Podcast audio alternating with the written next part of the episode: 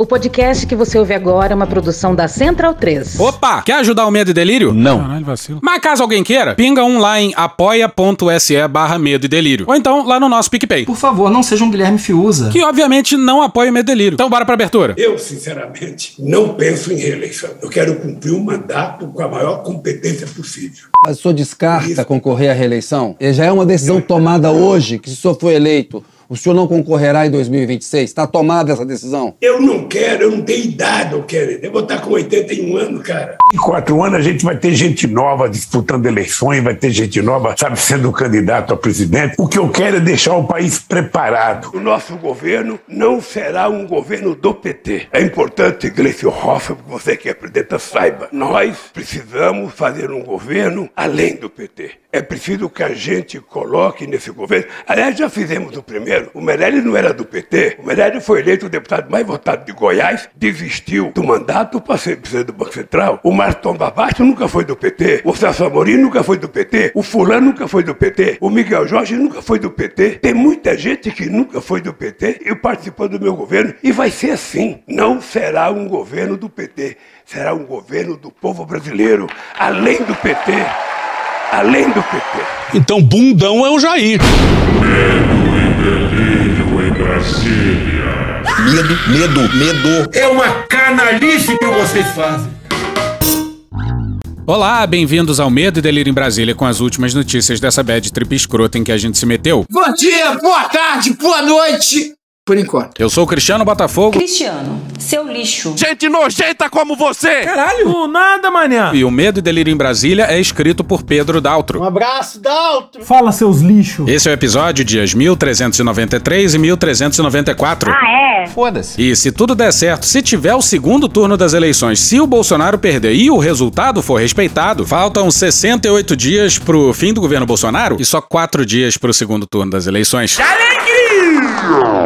Que tristeza. Enfia no rabo, gente. Ó, como o cara é grosso. Bora passar raiva? Bora.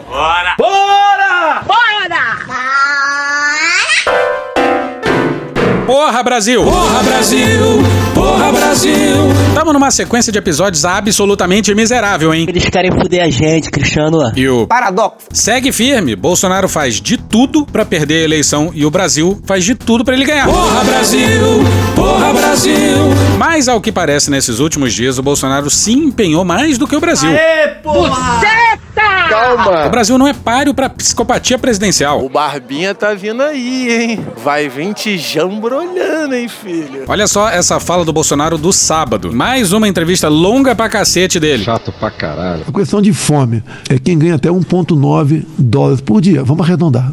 2 dólares por dia. Então, quem ganha até 10 reais por dia está passando fome. Quem ganha de 0 a 10 reais por dia está passando fome. O nosso Auxílio Brasil paga 600 por mês. Paga 20 por dia. O dobro dos 10. Então, se tem alguém passando fome no Brasil, é muito fácil se cadastrar e receber o Auxílio Brasil. Pois é. Fácil, extremamente fácil. Olha como é fácil. Matéria de 25 de julho de 2022 do Jornal da Band. Atualmente, mais de um milhão e meio de famílias estão na lista de espera do programa Auxílio Brasil. Pois é, há três meses tinha um milhão e meio de pessoas na fila. E Bolsonaro acha que só passa fome quem quer, pô. Diz aí, Flavinho. Olha, quem recebe 400 reais por mês de Auxílio Brasil pode ter dificuldade, mas fome não passa. A culpa é do faminto. Falar que se passa fome no Brasil é uma grande mentira. Alguém já viu alguém, alguém pedindo um pão na porta, ali no caixa da padaria? Você não vê, pô. E o governo esconde o número real da fila do Auxílio Brasil. A gente só sabe porque a Confederação Nacional de Municípios faz as contas. Transparência acima de tudo. Nem precisa da prefeitura procurar um vereador ou procurar quem quer que seja na prefeitura. Se oriente com a vizinhança, se oriente com a vizinhança. Que porra é essa, Batata? Quem já está recebendo vai se cadastrar e vai receber 600 reais por mês. Olha só o tom de. Paz, tranquilidade. E reparou que o Bolsonaro conseguiu a proeza de não explicar como é que se faz pra cadastrar, né? Por que será? A gente não sabe. Ele mandou perguntar pro vizinho, porra. O povo tem que deixar e deixar tudo nas costas do poder do poder público. O Bolsa Família pagava em média 190. Então nós estamos pagando três vezes mais do que o Bolsa Família. Ele disse isso mesmo? Bolsonaro pega um valor da época do governo do PT e compara com o valor de 2022. E a gente lembra o que, que o Bolsonaro achava do Bolsa Família. Flashback. Então isso aí é tudo cabresto, voto de, voto de cabresto pro governo. E a Bolsa Família é uma mentira. Você no Nordeste não consegue uma pessoa para trabalhar na tua casa. E não querem trabalhar. Desenvolvimento intelectual dessa garotada, de 0 a 3 anos, filhos de Bolsa Família, equivalia a um terço da média mundial. Ele já vai viver de Bolsa Família, vai fazer nada. Bolsa Família nada mais é que um projeto para tirar dinheiro de quem produz, para dar para quem se acomoda, para que use seu título eleitor para manter quem está no poder. Essa massa que cresce, que é incentivada a ter mais filhos, a viver na ociosidade, fruto do trabalho de quem produz, para jogar pro Bolsa Família, nos leva cada vez, cada vez mais para um país de miseráveis. Essa política é tirar de quem tem, para dar para quem não tem. Daqui a pouco quem tem não tem como dar mais. E quem, quem, quem é pobre não tem mais de quem receber. Seremos todos pobres. Não existirá pessoas. Foram assassinadas. Me orgulho de ter votado contra o fundo de pobreza. O que nós estamos, na verdade, é estimulando que a classe pobre cada vez tenha mais filhos. Eu quero ser reprodutor. Quanto mais filho tiver, mais salário mínimo eu vou ganhar. Chega de nós darmos meio para que casais cada vez mais coloquem gente que não tem a mínima condição de ser cidadão no futuro. End of flashback. E o Bolsa Família, diferente do Auxílio Brasil, tinha ótimas condicionalidades para o recebimento do benefício. Mas agora Bolsonaro reclama e diz que era pouco antes. Mas dizia que mulheres engravidavam para comprar um fogão, uma geladeira, por causa desse tipo de auxílio como Bolsa Família. Se era pouco dinheiro, não dava para comprar fogão, geladeira, nem nada disso, porra. E, gente, é óbvio que ninguém vai ter um filho para poder comprar um fogão, né? Pelo amor de Deus, ninguém faria isso. Tem gente passar fome, passa, mas não justifica passar fome porque você pode requerer. E com 20 reais por dia, eu sei que não é muita coisa. Eu sei que não é muita coisa. Não, não parece. Mas dá para você comprar, por exemplo, 2 quilos de, de frango é, no supermercado. Confira comigo no replay! Tem gente passar fome, passa, mas não justifica passar fome. O que ele tá dizendo é que se a pessoa tá passando fome é porque é burro. Tá, isso aí foi no sábado. Aí na segunda, o Bolsonaro repetiu a mesma insanidade. Ainda assim, a gente tem um Brasil com 11 para 12 milhões de desempregados e muitos deles em situação de miséria. Então, a gente, o, O que, nosso que é miséria país. para você? Ganhar até quanto? Lá vem besteira. Lá vem besteira.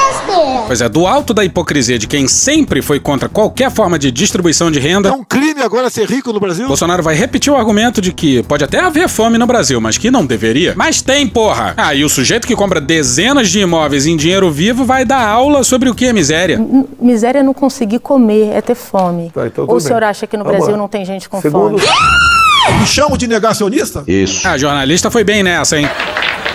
Segundo os dados de fontes confiáveis, de fontes confiáveis, Fontes confiáveis no caso ou o Banco Mundial? O que, que o Ernesto ia achar disso, hein, Bolsonaro? eu acho que isso é parte da, do globalismo. Mas a gente acha que as fontes confiáveis, do Bolsonaro é essa aqui. Instituto Tirei do Cu. Os dados que você quer.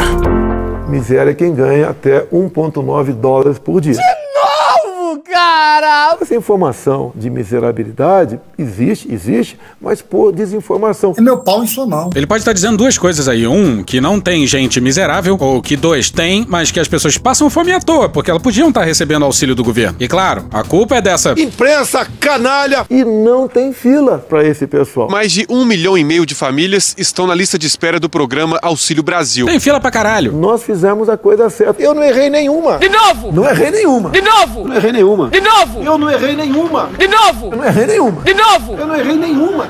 Zero. Nós fizemos a coisa certa. O que eles chamam de coisa certa inclui matar de morte matada o Bolsa Família, um programa social reconhecido internacionalmente. E nessa transição para esse esdrúxulo Auxílio Brasil, coordenado por alguém que não entende nada do assunto, como o Paulo Guedes, eles sabotaram o cadastro único, uma das bússolas que norteavam os investimentos dos ministérios. Mas sabe como é que é, né? Os ministros agora não têm orçamento, né? O orçamento quem cuida é o Lira. Ele que libera verbo, o ministro liga pra ele, não liga pro presidente da república. E a gente fala de orçamento secreto em outro tópico. Que merda, hein? Porque temos dinheiro, porque não roubamos.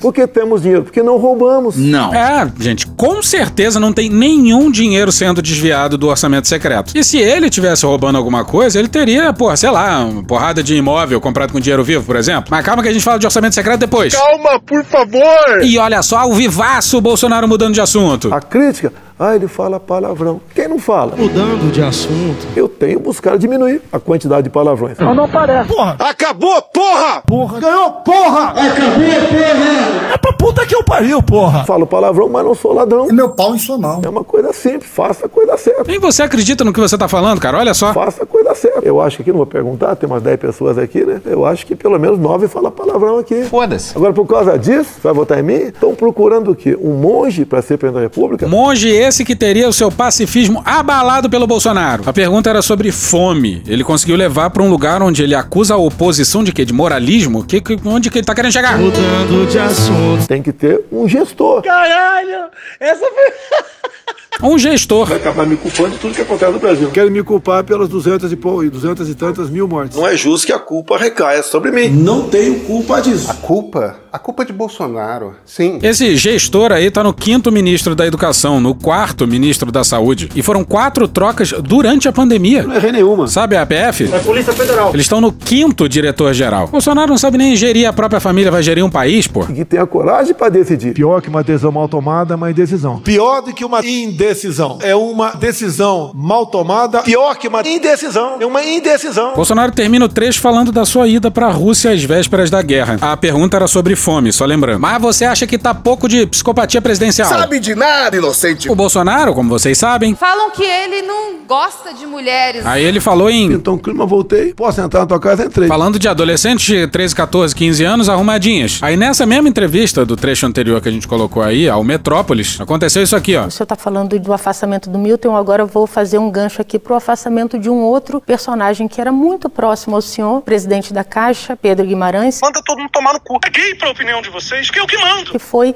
a partir de uma série de reportagens publicadas pelo Metrópolis uh, que veio a público o fato de, de uma série ali de acusações de assédio sexual e moral. O senhor, diferentemente do caso do Milton, o senhor levou menos de 48 horas para poder tomar a decisão de fazer a substituição do Pedro Guimarães por uma mulher. O senhor acredita que ele realmente cometeu os crimes de que ele é acusado? Era para Bolsonaro fazer algum aceno às mulheres. Afinal, ele vai super mal entre as mulheres. Mas ele fez o aceno habitual, que é o dedo do meio erguido. É pra puta que eu pariu, porra! O feeling, a intuição do presidente Bolsonaro, que é algo raríssimo, não conheço, não é porque é o meu pai, não vejo nada igual no mundo político, essa visão de longo alcance que eu chamo, que, ele, que eu falo que ele tem, e costuma dar certo. Então ele tem exatamente aquele tato de saber como é que se comunica com a população. Desconheço a vida particular dele. A dia 25 agora, deu notícia de que a Caixa concluiu investigações sobre as acusações contra o Pedro Guimarães de assédio sexual, que afirma que há indícios de práticas irregulares de índole sexual. Isso tudo tá na imprensa, não é a vida particular do Pedro Guimarães. Isso faz parte da gestão dele na Caixa. Eu sou o responsável por tudo que acontece ou deixa de acontecer no meu ministério. Eu conheço enquanto presidente da Caixa. Se você lê a imprensa, você, você não consegue viver. Então faz o que eu faço. Não leio mais, não vejo o Jornal Nacional. Ah, agora eu entendi! Fez um excelente trabalho lá dentro. Agora comigo, tudo é potencializado. Ah, coitado! Esse cara é o cara que fica reclamando do mimimi, mas no fundo é ele, entendeu? É ele que é o mimizento. Aí virou uma fogo, um incêndio enorme em poucas horas. Então chamei, conversei com ele e optei pelo afastamento, né? E optei pelo afastamento, né? Pois é, que desânimo, né? Foi bem a contragosto esse afastamento, né? Ele não afastou por causa das denúncias, mas porque precisava apagar um incêndio. E foi prontamente aceito por ele, não contestou. E ele está respondendo. Não faço parte do poder é, judiciário. Bem-vindos ao devido processo legal? Tinha que matar é mais. Agora, não vi nenhum depoimento mais contundente de qualquer mulher. Na época da chamada ditadura, nós podíamos paquerar a funcionária, dizer umas gracinhas pra menina do caixa, podia até cantar recepcionista, sem por isso ser processado por assédio sexual. Falam que ele não gosta de mulheres, ele é meio sem noção. Vi depoimento de mulheres que sugeriam, né? Sugeriam, né? Que isso poderia ter acontecido. Está sendo investigado também. Pois é, ele coloca em xeque dezenas de relatos. E as mulheres assediadas escreveram uma carta. Olha só um trecho.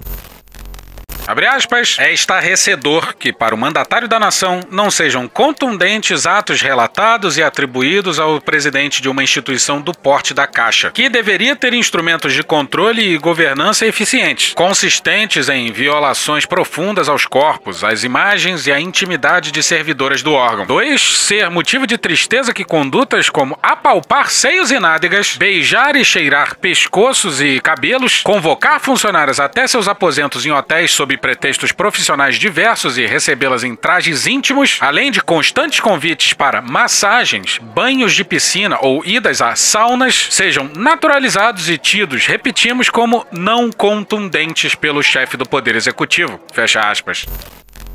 Pois é, pro Bolsonaro nada disso é contundente. Porque no fundo, nada disso para ele é assédio sexual. Bolsonaro só entende assédio sexual, racismo, homofobia, por exemplo, misoginia, quando algo extremamente radical. Racismo é quando se mata um preto, homofobia é quando se mata um homossexual, machismo é quando se bate em uma mulher. E assédio sexual é estupro. Ele é meio sem noção. Completamente. Certo. É, o senhor acha que o depoimento reiterado de várias mulheres não é o suficiente para poder criar ali um, uma desconfiança é, seríssima e, e se exigir uh, uma apuração bastante dramática e, e persistente das autoridades? Como eu disse para você, eu não vi nada contundente. Eu vi depoimentos de pessoas que se sentiram, que se sentiram, que se sentiram é, assediadas. Está nas mãos da Justiça, né, do Ministério Público, para apurar aí Perfeito. as denúncias. Lembrando que esse é o presidente que teve o diálogo que vai seguir com uma menina de 10 anos de uma live presidencial. Você não gosta de mulher, eu questão que eu gosto de homem. Quem não gosta de mulher, gosta de homem. É ah, mas é feio isso aí. eu não gosto. Ó,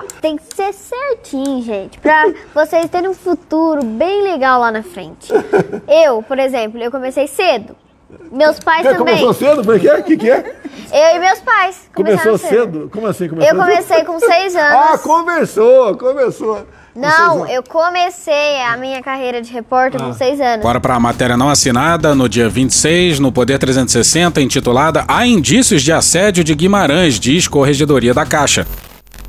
O documento, obtido pelo Jornal Nacional da TV Globo, diz que Pedro Guimarães teria praticado, abre aspas, atos irregulares de índole sexual de forma reiterada, fecha aspas. Afirma que o ex-presidente aproveitava de sua condição de chefe para utilizar, abre aspas, formas variadas de expressão física, gestual ou verbal, fecha aspas, contra funcionárias. A corregedoria colheu mais de 50 depoimentos e o relatório tem mais de 500 páginas. Bolsonaro não acredita nem nas vítimas e nem nas provas. Esse é o presidente que falam que não gosta de mulheres. A corregedoria afirma que o ex-presidente da Caixa praticou, aspas, abuso do poder hierárquico, atitudes constrangedoras, comportamento agressivo, tratamento ríspido, submissão de empregados a práticas de humilhação e vexame. Os relatos expõem uma gestão pautada na cultura do medo, comunicação violenta, insegurança, manipulação, intransigência e permissão ao assédio, fecha aspas. Pois é, né? Mas. E daí? Lamento. Vão ficar chorando até quando? Vai enfrentar como homem, pô. Não como moleque. Bolsonaro diz não ter visto nada contundente. E é impressionante como ele faz de tudo para perder a eleição. Nem fingir que ele se importa com mulheres ele consegue. E o Valdo Cruz foi pela mesma linha. Um comentário que eu ouvi dentro da campanha foi muito interessante, que até parece que o Bolsonaro não quer ganhar a eleição, porque ele sabe que ele tem uma rejeição elevada entre as mulheres, né? Isso é notório. E no entanto, qual o movimento que ele faz? Em vez de o que ele nunca fez, né? Vamos lembrar que ele esteve na posse da Daniela Marques, teve a oportunidade de prestar solidariedade com as funcionárias da Caixa e não fez. Falam que ele não gosta de mulheres. Completamente. Então, ele não demitiu o Pedro Guimarães, né? É, nem demitiu. Ele, ele, que se afastou. Ele permitiu, ele deu o direito ao Pedro de se afastar. O Bolsonaro também não deve ter achado nada contundente a entrevista da ex-mulher do Pazuello pro My News, mas isso fica para outro tópico também. Tô pedindo calma, calma, calma. Pois é, mas acredite você, o que aconteceu lá em Manaus conseguiu ficar ainda mais macabro. Mas voltando, não é só Bolsonaro que faz de tudo para perder a eleição, não. Os seus aliados também, que o diga o Bob Jeff.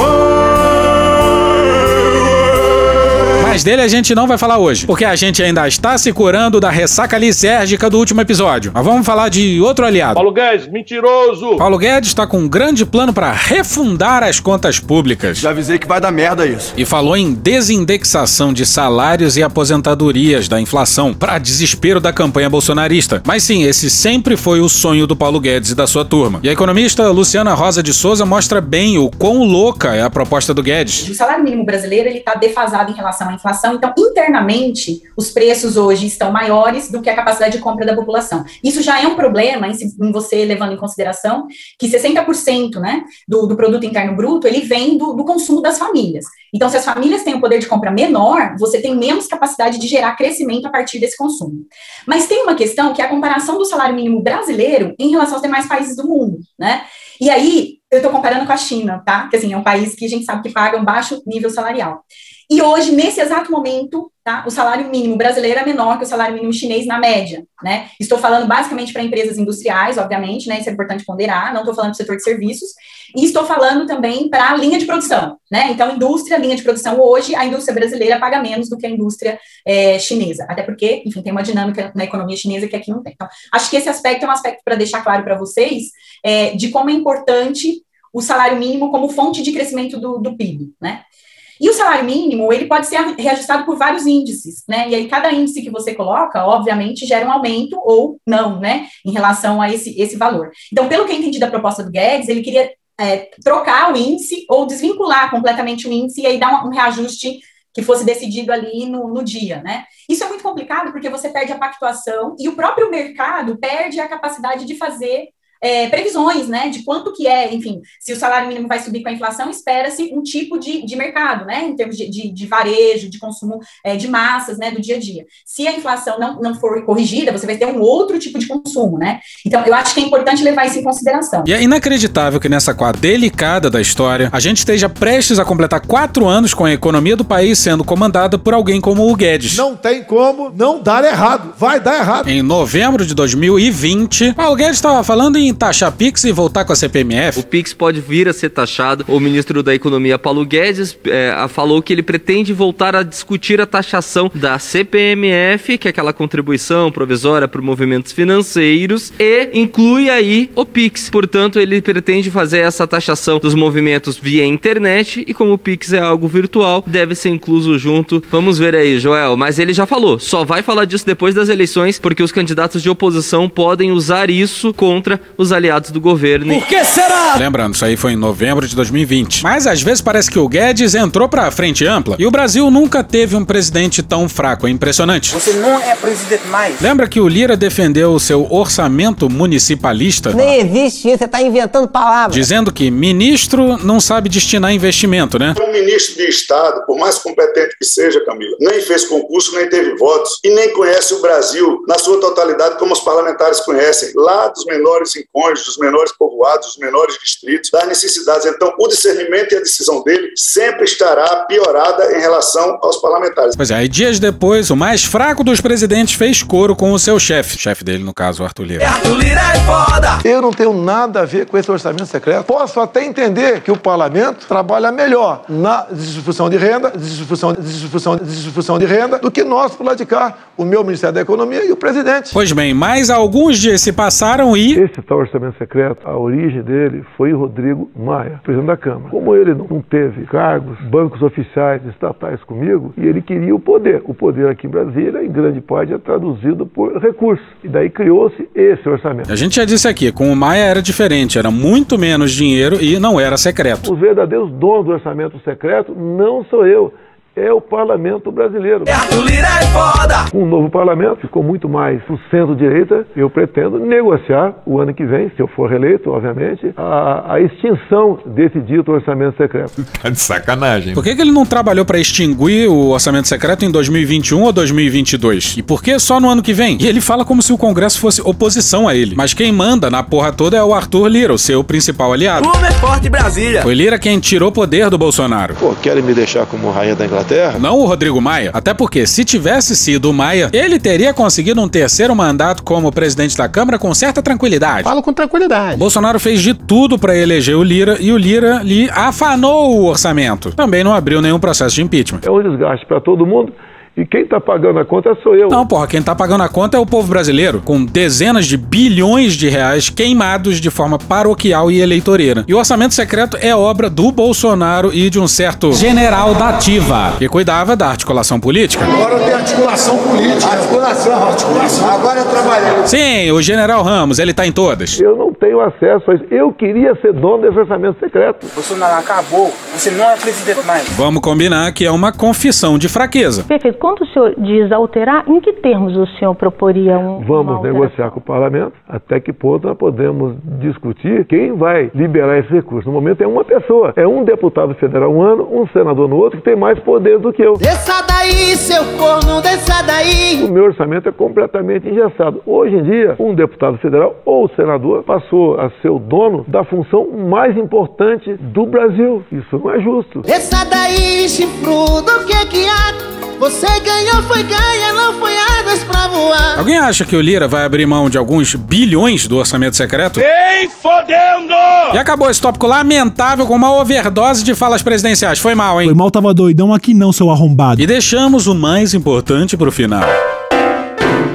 Essa conta irá para as Forças Armadas. A gente confessa não lembrar de acompanhar uma entrevista na qual os entrevistados estavam absolutamente desconcertados e em choque com o que ouviam. E foi isso que aconteceu com a entrevista da Andréa Barbosa, ex-mulher do general Pazuello. Por exemplo, a Andréa diz que nos primeiros dias como ministro da Saúde, ou seja, na pior parte da pandemia talvez, tinha festas com uísque em Brasília. Boris Johnson inveja. Um primeiro-ministro na Inglaterra caiu só porque deu festinha, seja em tempo de Covid, seja enquanto é, se, é, se, tinha ali o período da morte do, do, do, príncipe, do marido da rainha. O Boris Johnson cai a esteira disso. Mas a parte mais macabra do relato é sobre Manaus. Eu vi que o povo em Manaus ignorou o decreto do governador do Amazonas. Eu estou falando a realidade. Então vocês não podiam divulgar isso porque estimula os outros a não cumprir. Quando ele fez aquela coletiva lá em Manaus, na falta de oxigênio, ele falou no, na coletiva, isso tem essas imagens porque foi, foram gravadas e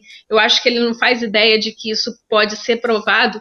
Ele fala assim: é, a minha cunhada ontem procurou oxigênio para o irmão e eu disse para ela: vai ter que esperar. Vai ter que esperar. Quando eu cheguei na minha casa ontem, tava minha cunhada, um irmão que não tinha oxigênio pra, pra nem para passar o dia. Acho que chega amanhã. O que, que, você vai fazer? Nada. Nesta segunda, o ministro da Saúde admitiu que foi avisado sobre o risco de um colapso no fornecimento de oxigênio hospitalar. Segundo Eduardo Pazuello, ele recebeu um alerta uma semana antes da crise começar. O trecho que vai seguir é longo, mas mostra o quão macabro foi a condução da pandemia. Então, muita gente naquele momento me ligou e perguntou: André, é sua irmã? Eu falei: não, gente, vocês sabem que minha irmã não mora mais em Manaus. Eu acho que ele está falando da cunhada ex-mulher do, do, do irmão dele. E, e aí eu desliguei o telefone, com todo mundo me perguntando, muita gente perguntando se era com a minha irmã, se era para. Enfim. E eu liguei para ele. E nesse dia que eu liguei para ele, eu surtei, gente. Eu surtei. Eu falava para ele que ele, o que ele estava fazendo era crime, que ele ia ser responsabilizado, que era negligência sim, que tinha gente, gente morrendo a um quilômetro abaixo da casa dele, no momento que ele estava dando uma festa. Ele estava dando uma festa e eu sei disso, infelizmente, porque minha filha esteve lá. A minha filha estava lá e pediu para a nossa empregada ir buscá-la. E quando ela, quando ela voltou, ela disse: tá todo mundo lá. E a pessoa que estava lá disse: tem uísques rolando. E aí eu gritava no telefone com ele. Eu dizia: você tá dando festa comemorando o quê? Morte! E ele começou a me fazer de louca no telefone. Ele dizia assim: que, que você. Você não tem nada a ver com isso, você não tem nada a ver com isso. Eu tenho uma preocupação, sim. Eu estou preocupada em comprar os sacos pretos. Quando ele falou isso, eu falei, eu tô te gravando, eu tô te gravando. Essas reações aí no fundo são da Mara Luquei e da Cristina Fibe completamente desoladas, com as mãos cobrindo o rosto. O Bruno Torturra também coloca a mão no rosto, desesperado na sequência. E a gente repete, a gente não lembra de uma entrevista com os entrevistadores desse jeito. Só que eu não, tô, não tava gravando nada, gente. Eu não sou esse tipo de pessoa que gravou ele, que gravou uma conversa minha com ele. Eu não tinha essa essa malícia, talvez, de ter gravado. Na hora que ele falou isso, eu ainda baixei a tela do meu telefone e tentei gravar, mas só gravou a tela. Então, assim, quando ele falou aquilo, ele me fez de louco e começou a falar assim: ah, eu adoro, Andreinha, te ver assim. Quando você fica com raivinha, eu fico até apaixonado. Fala pro Dudu o que você quer. Ele me fez de louca no telefone. Para de contar essas mentirinhas. Eu disse, você, você é um genocida. Eu acho que nesse dia todo mundo lembra dos meus gritos dentro do apartamento. Porque eu gritava insanamente. E essas palavras dele doeram muito mais porque eu vi gente morrendo, perdendo pai. Uma amiga minha perdeu o, o marido no início do ano e perdeu o pai no final do ano. É, eu vi muita gente que eu conhecia muito pró próxima. Eu tenho um amigo que morreu, que eu tinha um áudio com ele, e quando eu vi que não estava mais dando azulzinho, eu falei: nossa, cadê o Léo? O Léo tinha morrido. Então, assim, eu falava para ele: tem gente minha morrendo. Quando eu falava minha, Eu tive a sorte de não perder ninguém nessa pandemia, nem Covid eu peguei. Não peguei naquele momento. Eu acho que tanto sofrimento que eu já tinha, mas o meu filho de 26 anos pegou e fez uma Covid moderada grave. E eu fiquei desesperada. Eu pensei que eu fosse perder meu filho. Naquele momento daquela festa, foi um, um, momento assim que eu vi o descaso da, da, equipe toda, sabe, que trabalhava naquele ministério. Um ministério militarizado, um ministério cheio de pessoas incompetentes. Nós podemos, num período de cinco minutos, com a utilização desse aplicativo, que já pode ser acessado através das páginas do Ministério da Saúde, nós poderemos ofertar imediatamente para milhões de brasileiros o tratamento precoce. Eu peço aqui que adotem o tratamento precoce. Nós já temos evidências científicas para que nós possamos acreditar a esse tratamento uma redução dramática dos casos de Covid e das mortes registradas no nosso país. Não. O Eduardo não sabe o que é vírus, gente. Ele não sabe o que é um vírus. Eu não sabia nem o que era o SUS. Ele falou que a cloroquina era um antiviral em pleno depoimento da, na CPI. E a gente lembra bem desse diálogo entre o Otto Alencar e o Pazuello na CPI. Pô, eu não sou especialista em, eu não sou médico. Eu quando coloquei as perguntas ontem, são perguntas sobre a gestão, sobre a pandemia. Falamos sobre são tantos, são tantas coisas que vão além, Sim, ministro. além do conhecimento o senhor não, médico. O senhor não Desculpa. conhece, não sabe nem o que é a doença. Então, não sabe nada da doença. Não pedi certeza absoluta. Eu, por exemplo, no seu lugar, não aceitaria. Porque a responsabilidade com a vida é para quem conhece a doença. Então, o senhor não sabe nem que. O senhor sabe qual é o grupo que pertence o, o Covid-19, o novo coronavírus? Doutor, vou repetir. Eu, não, vou nem, eu vou- não vou nem colocar a resposta assim dessa Não, mas forma, eu- mas só para não, não agredir senhor- a área senhor- médica. Eu não, sei Mas mesmo. o senhor tinha que saber.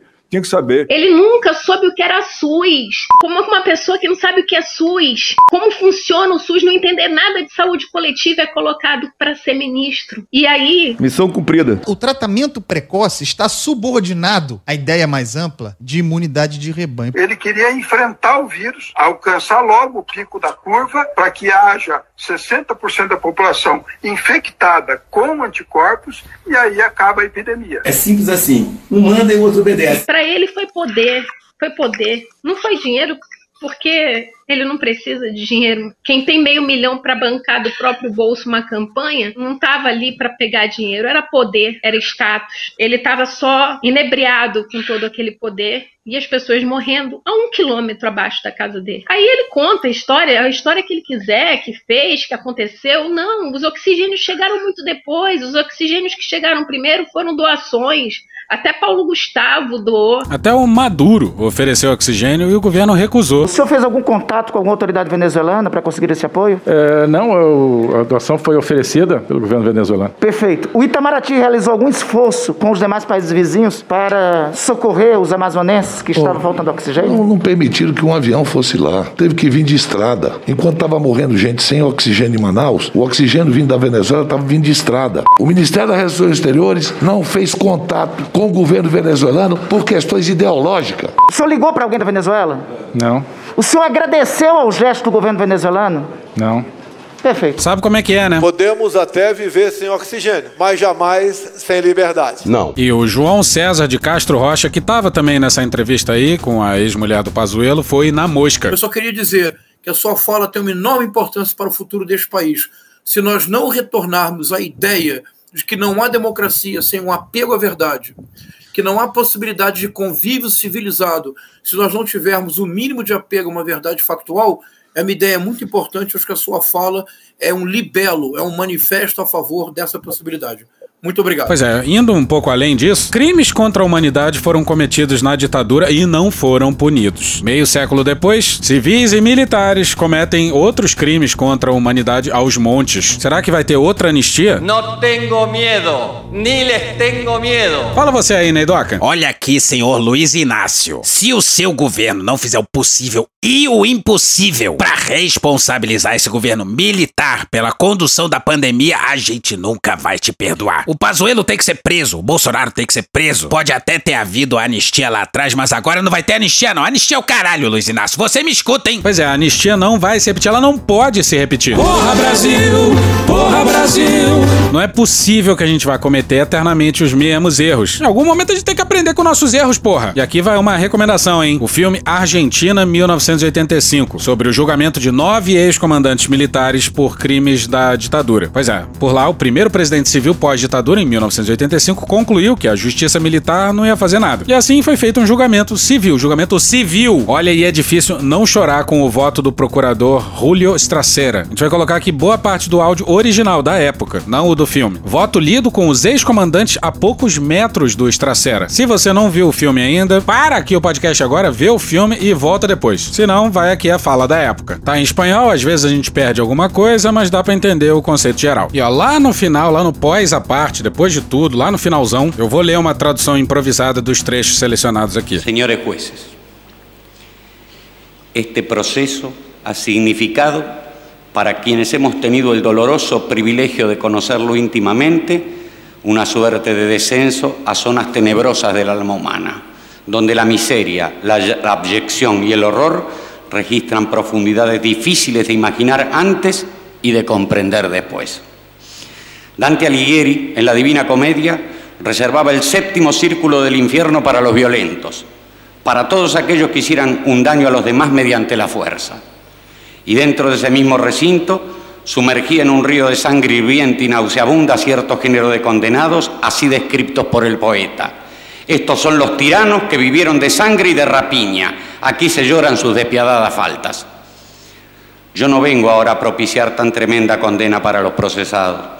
Si bien no puedo descartar que otro tribunal de aún más elevada jerarquía que el presente se haga oportunamente cargo de ello. Por aqui, décadas se passaram e nada foi feito. E os militares gritando por causa da comissão da verdade. Podemos afirmar entonces con Gunther Strattenberg que aun cuando la función re- retributiva de la pena resulte dudosa, fácticamente no es sino una realidad. La necesidad de retribución en el caso de delitos conmovedores de la opinión pública no podrá eliminarse sin más. Si estas necesidades no son satisfechas, es decir, si fracasa, aunque solo sea supuestamente, la administración de la justicia penal, estaremos siempre ante la amenaza de la recaída en el derecho de propia mano o en la justicia del Lynch. Por todo ello, señor presidente, este juicio y esta condena son importantes y necesarios para la nación argentina que ha sido ofendida por crímenes atroces. Coronel Brilhante Ustra. Meu herói. Pela memória do coronel Carlos Alberto Brilhante Ustra. Um herói nacional. Um velho amigo. Tenente Coronel Carlos Alberto Brilhante Ustra, o herói. Su propia atrocidad torna monstruosa la mera hipótesis de la impunidad, salvo que la conciencia moral de los argentinos haya descendido a niveles tribales, nadie puede admitir que el secuestro, la tortura o el asesinato constituyan hechos políticos o contingencias del combate. Através do voto, você não vai mudar nada nesse país. ah? Nada, absolutamente nada. Você só vai mudar, infelizmente, quando um dia nós partimos para uma guerra civil aqui dentro. né? E que- fazendo um trabalho que o regime militar não fez. Matando os 30 mil. Não deixar pra fora, não. Matando. Se vai morrer alguns inocentes, tudo bem. Ahora que el pueblo argentino ha recuperado el gobierno y control de sus instituciones, yo asumo la responsabilidad de declarar en su nombre que el sadismo no es una ideología política ni una estrategia bélica, sino una perversión moral. A partir de este juicio y esta condena, el pueblo argentino recuperará su autoestima, su fe en los valores en base a los cuales se constituyó la nación y su imagen internacional severamente dañada por los crímenes de la represión ilegal. Por todo ello, también este juicio y esta condena son importantes y necesarios para las Fuerzas Armadas de la nación. Pois é, por aqui o Mourão fala esse tipo de coisa, ó. A minha geração, e isso é uma coisa que os senhores e os senhores têm que ter consciência, ela é marcada pelos sucessivos ataques que a nossa instituição recebeu de forma covarde, muito obrigado, Ricardo, de forma não coerente com os fatos que ocorreram no período de 64 a 85. né? Isso marcou a geração. A geração é marcada por isso. Né? E existem companheiros que até hoje eles dizem assim, poxa, nós buscamos fazer o melhor e levamos pedrada de todas as formas. Nem condenados foram, mas ficaram ressentidos. Mi, mi, mi, mi, mi, mi, mi, mi, mi, mi, mi, mi, mi, mi, mi. Este proceso no ha sido celebrado contra ellas, sino contra los responsables de su conducción en el periodo 1976-82. No son las Fuerzas Armadas las que están en el banquillo de los acusados, sino personas concretas y determinadas a las que se le endilgan delitos concretos y determinados.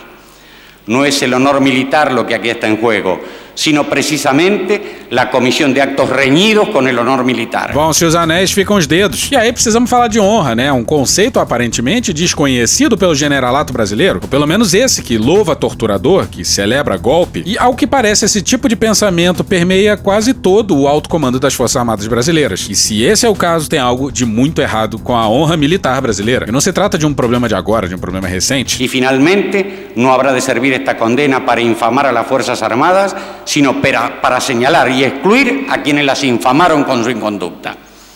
Por todo ello, finalmente, este juicio y esta condena son importantes y necesarios para las víctimas que reclaman y los sobrevivientes que merecen esta reparación. Vamos atrás dos ossos do Araguaia. Eu botei, quem vai atrás de osso é cachorro.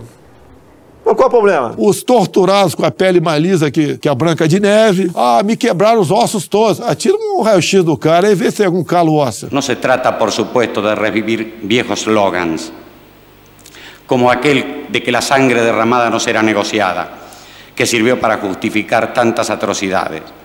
No se trata ahora de negociar nada porque nada se está negociando. No se trata ahora de negociar nada porque nada se está negociando. Pois é, não tem que negociar porra nenhuma. Ouviu, Xandão? Se trata simplemente de que a partir del respeto por la vida y el sufrimiento de cualquier ser humano, restauremos entre nosotros el culto por la vida. Eu sou favorável à tortura, tu sabe disso. Vai morrer gente. Se vai morrer alguns inocentes, tudo bem. Tinha que matar é mais. A minha especialidade é matar. Pô. Los argentinos hemos tratado de obtener la paz fundándole en el olvido y fracasamos. Ya hemos hablado de pasadas y frustradas amnistías. Hemos tratado de buscar la paz por vía de la violencia y el exterminio del adversario y fracasamos.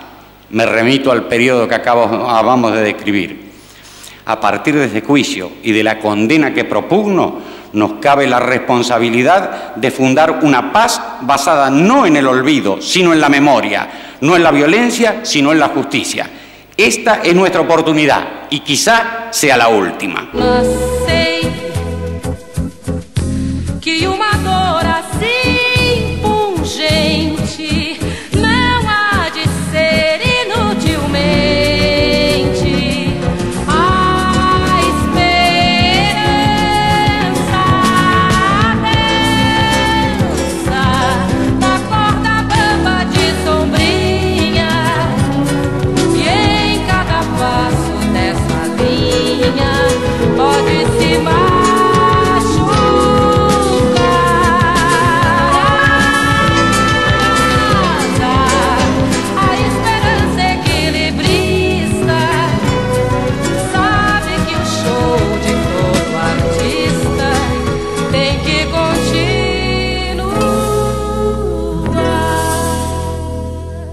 Estas consideraciones, acuso a los aquí procesados por los delitos que han sido objeto de calificación y solicito que al fallar en definitiva se los condene a las siguientes penas. Jorge Rafael Videla, reclusión perpetua con la más la accesoria del artículo 52 del Código Penal. Emilio Eduardo Macera, reclusión perpetua con más la accesoria del artículo 52 del Código Penal. Nesse momento aí, a câmera filma cada um dos ex-comandantes e as suas reações ao ouvir o voto do procurador. Porra, se inveja matassem. Orlando Ramón Agosti, reclusión perpetua con más la accesoria del artículo 52 del Código Penal. Roberto Eduardo Viola, reclusión perpetua. Armando Lambruschini, reclusión perpetua. Leopoldo Fortunato Galtieri, 15 años de prisión. Omar Rubén Grafiña, 15 años de prisión. Jorge Isaac Anaya, 12 años de prisión. Basilio Lamidoso, 10 años de prisión. E por aqui, a família do Ustra recebe pensão de marechal. Por aqui, os generais têm torturadores como heróis e celebram golpes que deram nos DOPs da vida. Traidor da Constituição é traidor da pátria. Conhecemos o caminho maldito. Rasgar a Constituição, trancar as portas do parlamento, garrotear a liberdade, mandar os patriotas para a cadeia, o exílio e o cemitério. Quando, após tantos anos de lutas e sacrifícios, promulgamos o Estatuto do Homem, da Liberdade e da Democracia, bradamos por imposição de sua honra. Temos ódio à ditadura, ódio e nojo. Señores jueces, quiero renunciar expresamente a toda pretensión de originalidad para cerrar esta requisitoria. Quiero utilizar una frase que no me pertenece, porque pertenece ya a todo el pueblo argentino. Señores jueces, nunca más.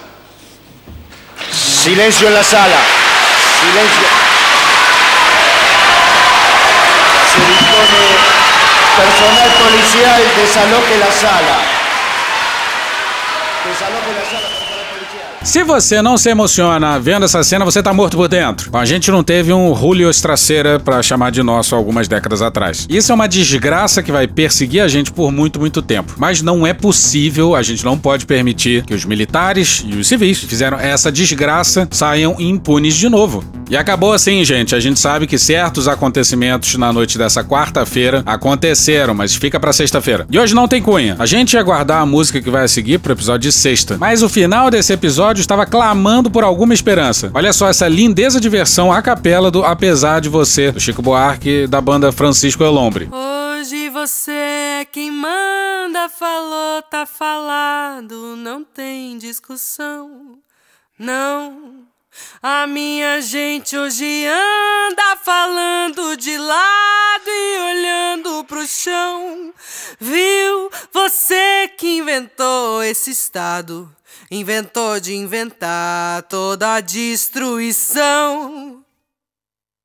Você que inventou o pecado, esqueceu-se de inventar o perdão. Apesar de você, apesar de você, amanhã há de ser outro dia.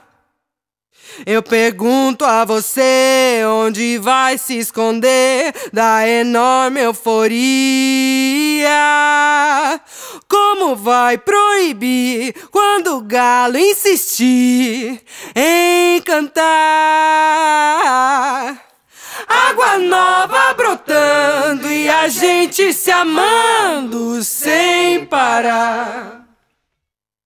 Quando chegar o momento, esse meu sofrimento, vou cobrar com juros, juro. Todo esse amor reprimido, esse grito contido, esse samba no escuro. Você que inventou a tristeza, ora tem a fineza de desinventar.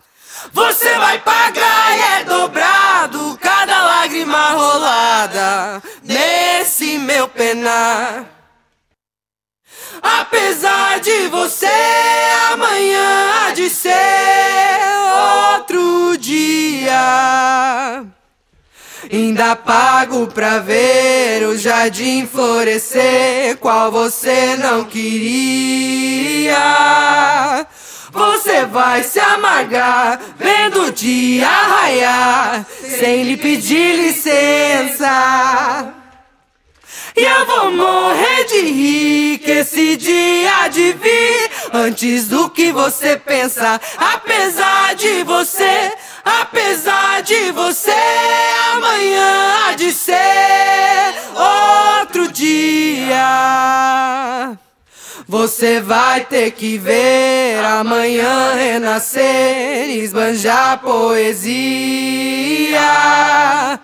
Como vai se explicar vendo o céu clarear?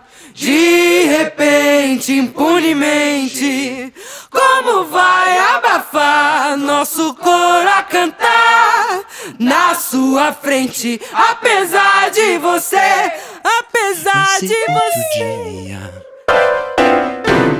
E hoje a gente fica por aqui. Esse episódio ou áudios de Professor Pasquale, Fala MR do Maurício Ricardo, UOL, CNN Brasil, Programa do Datena, Cara Tapa, Gil Brother, Hermes e Renato, Galãs Feios, Poder 360, TV Alesp, Gaveta, Casimiro, Thiago Santinelli, Choque de Cultura, Igor Guimarães, Rede Globo, Carla Bora, Diogo Defante, Esporte TV, Jornal Globo, J Quest, Band de Jornalismo, Pânico, Beatles, Dom Juan, Cartoon Network, Metrópolis, Programa Silvio Santos, Franciel Cruz, Jornal Nacional, Falha de Cobertura, Canal Meio, Henrique Juliano, SBT News, TV Brasil, OLX, Futurama, Cocoricó, Lado B do Rio, Vitor Camejo, Call Off, Trapalhões, Gig Gueto, Tropa de Elite, Meteoro Brasil, Nem, Leandro Rassum, Cauê Moura, Rádio Band News FM, My News, Estadão, TV Senado, CBN Foco, SDH Argentina, Elis Regina, TV Câmara, Francisco Elombre, Conversas Cruzadas, Juliane Furno, Regina Roca, Chico Botelho, Globo News, Planalto, Band News, Panorama CBN, Stronda, Daniel Furlan, João Carvalho, Valem Bandeira, Jornal da Gazeta e The Office. Thank you! Contribua com a nossa campanha de financiamento coletivo. É só procurar por Medo e Delírio em Brasília no PicPay ou ir no apoia.se barra Medo e Delírio. Porra, doação ao caralho, porra. Não tem nem dinheiro pra me comprar um jogo de videogame, morou, cara? Pingando um capilé lá, vocês ajudam a gente a manter essa bagunça aqui. Assine o nosso feed no seu agregador de podcast favorito e escreve pra gente no Twitter. A gente joga coisa também no Instagram e no YouTube. E o nosso Faz Tudo Bernardo coloca também muita coisa no Cortes Medo e Delírio no Telegram. E agora a gente também tem uma loja, loja.medo e delírio em Brasília.com.br. Eu sou Cristiano Botafogo, um grande abraço e até a próxima. Bora passar a raiva juntos? Bora!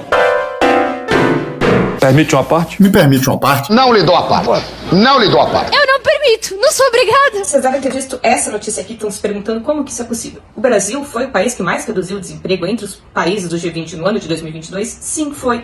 Mas isso é um problema, né? Isso atesta o nosso atraso, porque os demais países do G20 já tinham reduzido a sua taxa de desemprego lá no ano de 2021, enquanto o Brasil estava batendo recorde. Olha a França, a Argentina, Veja, essa ideia de que primeiro a gente salva a economia e vidas, a gente vê depois, como se isso fosse possível, não nos legou nem a possibilidade de um coordenamento sanitário preservando vidas e nem salvou a economia. Agora a gente só está fazendo um ajuste tardio da taxa de desemprego. Mas a variação do desemprego nem é a melhor medida, porque a melhor medida é pensar o estoque de desempregados. E no Brasil, o estoque, a quantidade de pessoas desempregadas, faz o Brasil ser o quinto país no mundo com maior desemprego.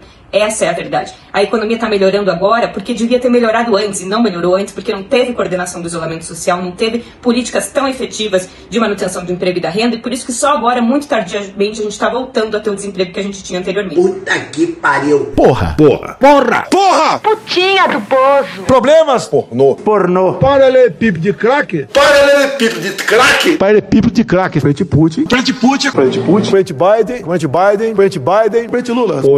Presidente, por que sua esposa Michele recebeu 89 mil de Fabrício Queiroz? Parte terminal do aparelho digestivo.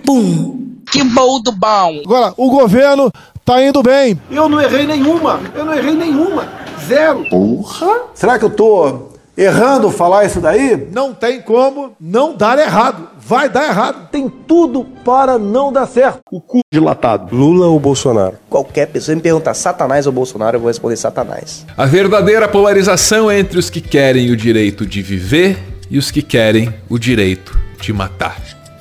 De que lado você tá? A verdadeira polarização é entre o meu pau e a sua mão. Polarização é meu para a sua mão. Sempre importante frisar. Ô, Glória. E no final do arco-íris tem um baldinho de cerveja gelada. Foda-se. Luiz Henrique Mandetta. Seu voto é Lula? Eu não anulo o voto. Eu sou da geração que foi pra rua lutar por direta já. Eu vou votar pela democracia, eu vou votar, não vou anular voto, vou fazer um voto bem consciente. É, e vamos lá, vamos dia 30, vamos votar, que todos os brasileiros é, saiam de casa, vão lá votar, façam o seu papel e vamos zelar, vamos zelar pelo SUS, vamos zelar pela vida. E o ex-presidente José Sarney, do MDB, declarou apoio à candidatura de Lula. Ih, rapaz. Papa Francisco falou sobre a eleição do Brasil agora pela manhã, lá na Itália. O Papa Francisco disse. Nossa Senhora Aparecida, proteja e cuide do povo brasileiro. E aí ele pediu a Nossa Senhora a proteção para o povo brasileiro. Disse ele, abre aspas, é, peço a Nossa Senhora Aparecida que proteja e cuide do povo brasileiro, que o livre do ódio, da intolerância e da violência. Parece que ele está fazendo uma declaração de voto é, contra o Bolsonaro. O Papa vem agora dizer que pedir a proteção de Nossa Senhora para livrar o Brasil do ódio, intolerância e da violência. São três vocábulos que são frequentemente associados ao Bolsonaro e ao bolsonarismo. Quis me parecer, Fabiola, que o Papa quase empurrou o eleitorado para o lado oposto do Bolsonaro. Quero crer que se o Papa fosse brasileiro, ele não votaria no presidente, não. Em nome do povo de Minas, como vice-governador de Minas, eu sei que o governador tem feito uma campanha acirrada, agressiva. Eu, como vice-governador, digo o seguinte: o povo de Minas é esse que está aqui, é esse que está aqui, amante da liberdade e que não vai se guiar pelo voto dos coronéis. No dia 30, vamos votar no Lula, porque Lula é a única esperança para que a gente possa resgatar a dignidade, a democracia e a alegria nesse país. Para nós, professores, acadêmicos, médicos, aqueles que têm o compromisso de cuidar, de assistir, de ensinar e, sobretudo, de informar, fazer a escolha daqueles que estão ao lado da ciência e do investimento naquilo que será o nosso futuro. Investir em ciência, tecnologia e inovação é, sem dúvida nenhuma, pensar no nosso futuro. E essa sensibilidade nós temos encontrado no diálogo com a campanha do presidente Lula e do governador Geraldo Alckmin. Acabou? Não. Vou pedir pra você votar. Vou pedir pra você votar este ano. Vem votar também. Pedir pra você lutar. Vou pedir pra você lutar. Este ano vem votar com amor. A família inteira, juntos lá votando. Todos no domingo, estamos te esperando. Povo brasileiro, o voto é secreto.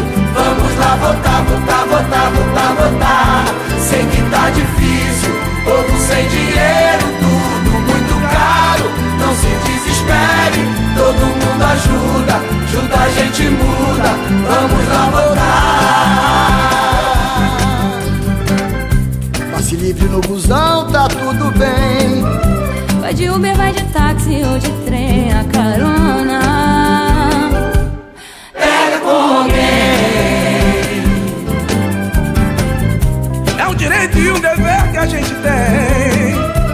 A sogra e o cunhado lá também. Esse ano pra votar com amor.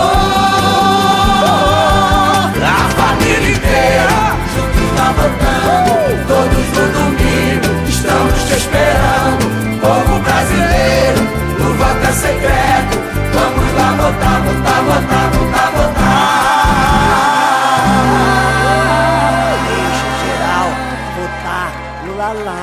Acabou? Não. E agora, aqui sim vai em português os trechos do Julio Estraceira. Perdão por qualquer problema de tradução, tá, gente? Juízes, esse processo significou, para aqueles de nós que tiveram o doloroso privilégio de conhecê-lo intimamente, uma espécie de descida às áreas obscuras da alma humana, onde a miséria, a abjeção e o horror atingem profundidades difíceis de imaginar antes e de entender depois. Dante Alighieri, em A Divina Comédia, reservou o sétimo círculo do inferno para os violentos, para todos aqueles que prejudicaram os outros pela força. E dentro desse mesmo recinto, ele submergiu em um rio de sangue fervente e nauseante um certo tipo de condenado, como descrito pelo poeta. Estes são os tiranos que viveram de sangue e rapina. Aqui se lamentam suas faltas impiedosas. Não venham agora propiciar uma sentença tão tremenda para o acusado. Embora eu não possa descartar que outro tribunal de hierarquia ainda mais alta que o atual se encarregue dela oportunamente. Podemos, então, afirmar com Gunther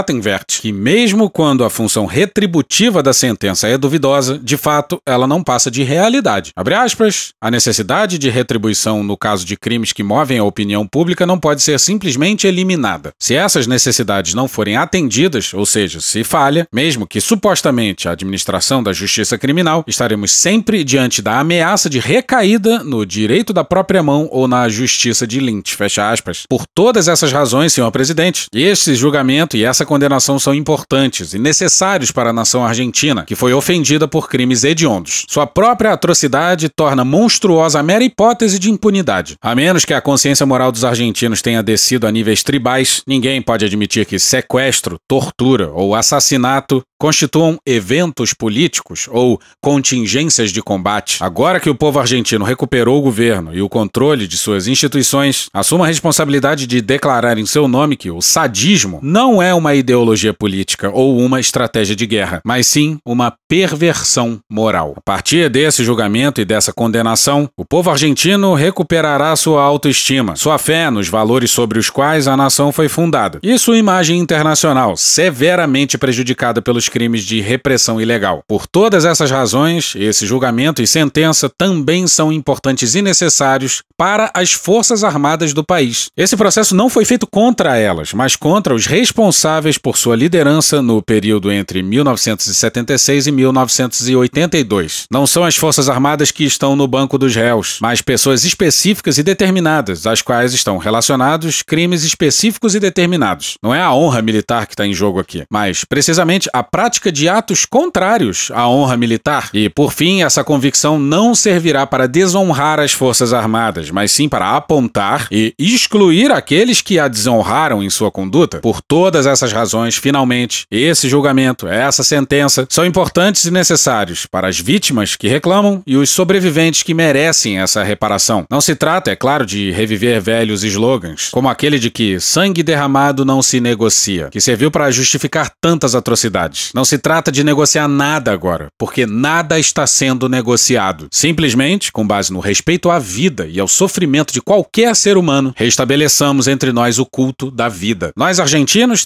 tentamos obter a paz com base no esquecimento e falhamos. Já falamos de anistias passadas e frustradas. Tentamos buscar a paz através da violência e do extermínio do adversário e falhamos. Refiro-me ao período que acabamos de descrever. A partir desse julgamento e da sentença que defendo, temos a responsabilidade de fundar uma paz baseada não no esquecimento, mas na memória. Não na violência, mas na justiça. Essa é a nossa chance e, quiçá, Pode ser a última. Senhores juízes, quero renunciar expressamente a qualquer pretensão de originalidade para encerrar essa acusação. Quero usar uma frase que não me pertence, porque já pertence a todo o povo argentino. Juízes, nunca mais.